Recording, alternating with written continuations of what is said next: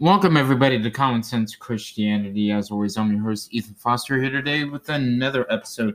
Guys, if you haven't already, go ahead and check out our website, check out our YouTube channel. Um, and yeah, uh, I think that's about all you need to check out. If you don't mind uh, sharing the podcast, it would really be helpful so we can continue to grow as a ministry and continue to spread the gospel. Now, I wanted to talk briefly about uh, this story that I read in language arts class. And generally, I don't like stories in language arts class, and this one is no exception, but I find it a, a good thing to use as evidence for God. So, Ray Bradbury, uh, most of you know who that is. Uh, his book, Fahrenheit 451, it's required in most schools, I guess. He wrote this short story called A Sound of Thunder. And basically, what it's about is it's these guys going dinosaur hunting. They travel back in time and go dinosaur hunting. And they have this particular path that you are not allowed to step off of. Because if you step off of this path, the theory goes that you will cause a chain reaction of your small mistake over millions and millions of years will turn into a large change in our present day society. So the story goes that this dude steps off the trail and steps on a butterfly and causes what you guys have heard of the butterfly effect. And it changes the entire outcome of things in the future. Why do I bring this up? I bring this up because it relates directly into the points I've been making on this podcast for almost a year now. The point of it, how can anyone with reason and logic believe that there is no grand creator in the universe? One microscopic change could change it could have changed our whole world and I talk about this all the time. You study evolutionary history, if hundreds and hundreds of events or thousands of different probabilities, if it did not occur just right, we wouldn't be here. And likely life wouldn't be here. If these things did not occur, you first have to go back to the Big Bang. The expansion rate was any faster or any slower, we wouldn't be here the right chemicals didn't somehow appear, we wouldn't be here. And just think about the formation of the solar system, a bunch of uh, rocks and dust and all kinds of particles are f- floating around the the early sun. Five, uh, four or five billion years ago. And as this is happening, they are colliding with each other and creating planets slowly over time. And somehow, what the beginning of the Earth, the the very young Earth, in its development stage, ended up in the right place at the right time. They eventually support life but it wasn't there yet. One of these many planets that formed collided into the Earth four and a half billion years ago. And it, at the time, it must have seemed like a tragedy, like a big mistake. The chance of life is ruined, but instead, life was created through this process. The moon was created as a result of this collision. And it also helped us bring water. It shifted our orbit to where we were far enough from the sun to not burn up, but close enough to where we will not freeze. The Goldilocks zone, as scientists like to put it. Yet and still, water had to form. And yet and still, the first cell had to form.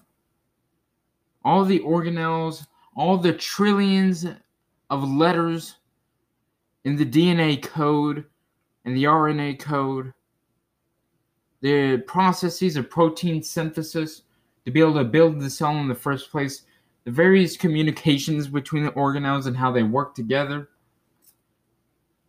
That all had to come about.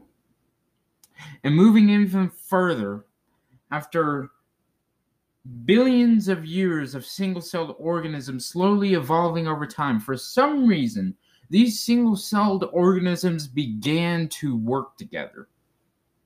And eventually, multicellular organisms around 900 million years ago formed.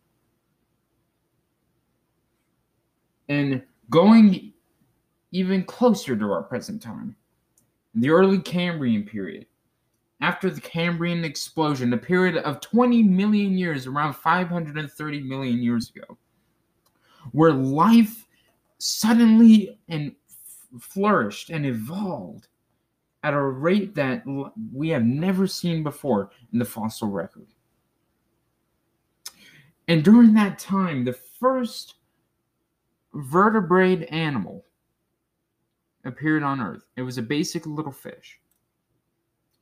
And this is where we trace our earliest evolutionary ancestor from the beginning of man. Not of man as a species, but the beginning of a blueprint for every vertebrate organism ever to walk the earth or to swim in our oceans. We could go even further to when amphibians evolved the carnivorous period. I hope I said that right and they began to venture out of the water and explore the land where plants were starting to flourish and where oxygen was starting to develop. And then we go even further into our mammal like reptile ancestors in the Permian period. And then suddenly it almost ended. The Permian extinction the Great Dying, around 250 million years ago, wiped out 95% of all living organisms on Earth. But that did not stop life. You go even further, and you go to the early Triassic period, where some mammal like reptiles survived in their burrows on what little food they had and continued to evolve into the first basic mammals in the later Triassic period. And then we go further. At the end of the Mesozoic era, mammals have began to diversify but stayed small. But after a great extinction 65 million years ago that you all know about, they began to evolve. And 50 million years ago, there is giant bird. I forget the name doesn't come to mind right now. That would hunt these creatures, early horses and early mammalian species, and monkeys began to appear later in time. And even later on the plains of Africa. These monkeys began to stand um, upright. The species was called Australopithecus. Lived only a few million years ago. And yet, it continued to evolve. And eventually, the Homo species came on Earth. And it wasn't Homo sapien that was the first one, which is our type of human. It was several others that began to inhabit the earth and start exploring, which laid our basic blueprint. And yet, we still evolved. Later, after that, Homo sapiens, around 100,000 years ago, began to appear on planet Earth.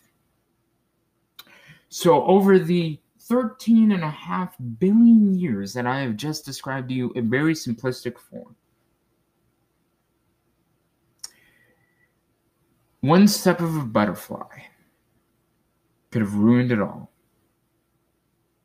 One change in our evolutionary line could have ruined it all. If that planet didn't smash into Earth, life wouldn't exist. If if the animals never developed vertebrae, we wouldn't exist. Or if they never learned how to walk out of the water, we wouldn't exist. And on and on and on about these unfathomable possibilities, we wouldn't exist. So, brothers and sisters, let me ask you this question Who is the person who puts more faith in the things that they believe? The person who denies God or the one who believes in him? I will leave you with that question. We will see you Sunday here on Common Sense Christianity.